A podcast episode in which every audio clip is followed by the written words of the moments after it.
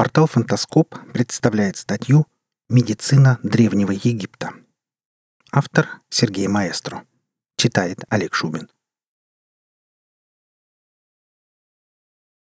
Жрецы в Древнем Египте вершили не только религиозные дела, но и выполняли ряд сугубо практических функций в науке, праве, медицине и так далее. Поэтому лекарственное дело было одним из главных предметов обучения в специальных жреческих учебных заведениях, которые находились почти при всех храмах и святынях.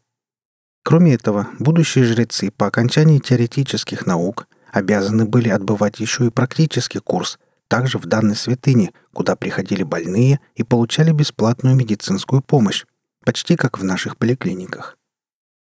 О высоком уровне врачебного мастерства в Древнем Египте есть упоминания у многих античных историков – Геродота, Страбона, Диодора и прочих. Но самую точную сценку дают нам папирусовые документы. Так называемые лекарственные папирусы были найдены в руинах египетских святынь. Также довольно высоко в Египте была развита и хирургия. Из произведений Плиния и Диоскорида можно узнать, что египетские жрецы-врачи делали не только сложные хирургические операции, но были знакомы и с анестезиологией и могли обезболивать раны. Для обезболивания использовали специальный каирский мрамор или мемфийский камень, растертый в порошок и смешанный с уксусом. Он до такой степени обезболивал клетки, что больной совсем не чувствовал боли. Опыты над мумиями дали много примеров операций, которые проводили врачи Древнего Египта. Египтяне знали и ампутацию, и трепанацию черепа. Египетские жрецы-врачи запросто умели лечить переломы, на что тоже указывают мумии. Не чужды были им даже пластические операции, в том числе и лица. Доказательства того были найдены в одной гробнице в Сахаре. Это могила благородного вельможи со времен господства фараона Тети II, жившего за две тысячи лет до Христа. Известна она как гробница врача, потому что дверь, ведущая к ней, покрыта резьбой, представляющей сцены вполне узнаваемых хирургических операций.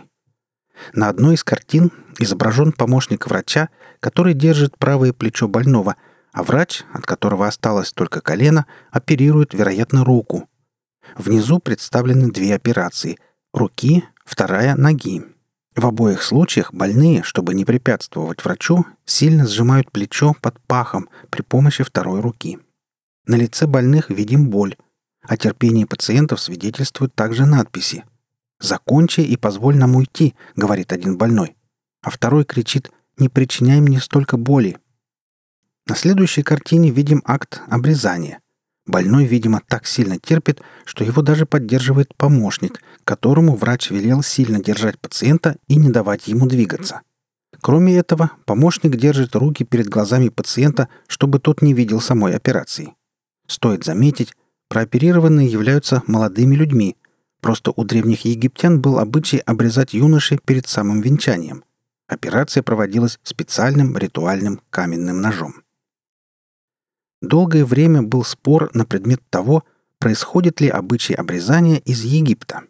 На основе выше приведенных картин надо сказать, что да, хотя есть и другие на это доказательства, а именно свидетельства Геродота, Диодора из Сицилии, Страбона и даже еврейского историка Иосифа Флавия.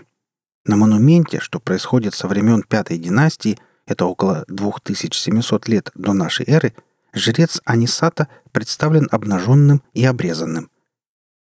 Также знаем, что это был древний обычай подвергать обрезанию молодых жрецов, своего рода инициация. Клементий из Александрии повествует нам, что в 550 году перед Христом Пифагор, которого прогоняли по очереди из Гелиополиса и Мемфиса, должен был, хотя и будучи чужаком, поддаться этой операции, и после этого для него сразу же стали открыты все египетские двери. Поэтому он получил доступ к тайнам египетского знания – и, будучи греком по рождению, стал египетским жрецом на равных с местными жрецами. Среди других общественных слоев обрезание не было строго обязательным, однако много мумий все же являются обрезанными. На этом основании можно утверждать, что этот обычай евреи скопировали у египтян и придали ему религиозный смысл.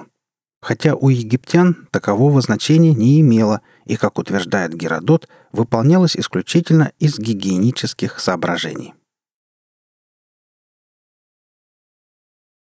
Вы слушали статью «Медицина Древнего Египта». Автор Сергей Маэстро. Читал Олег Шубин.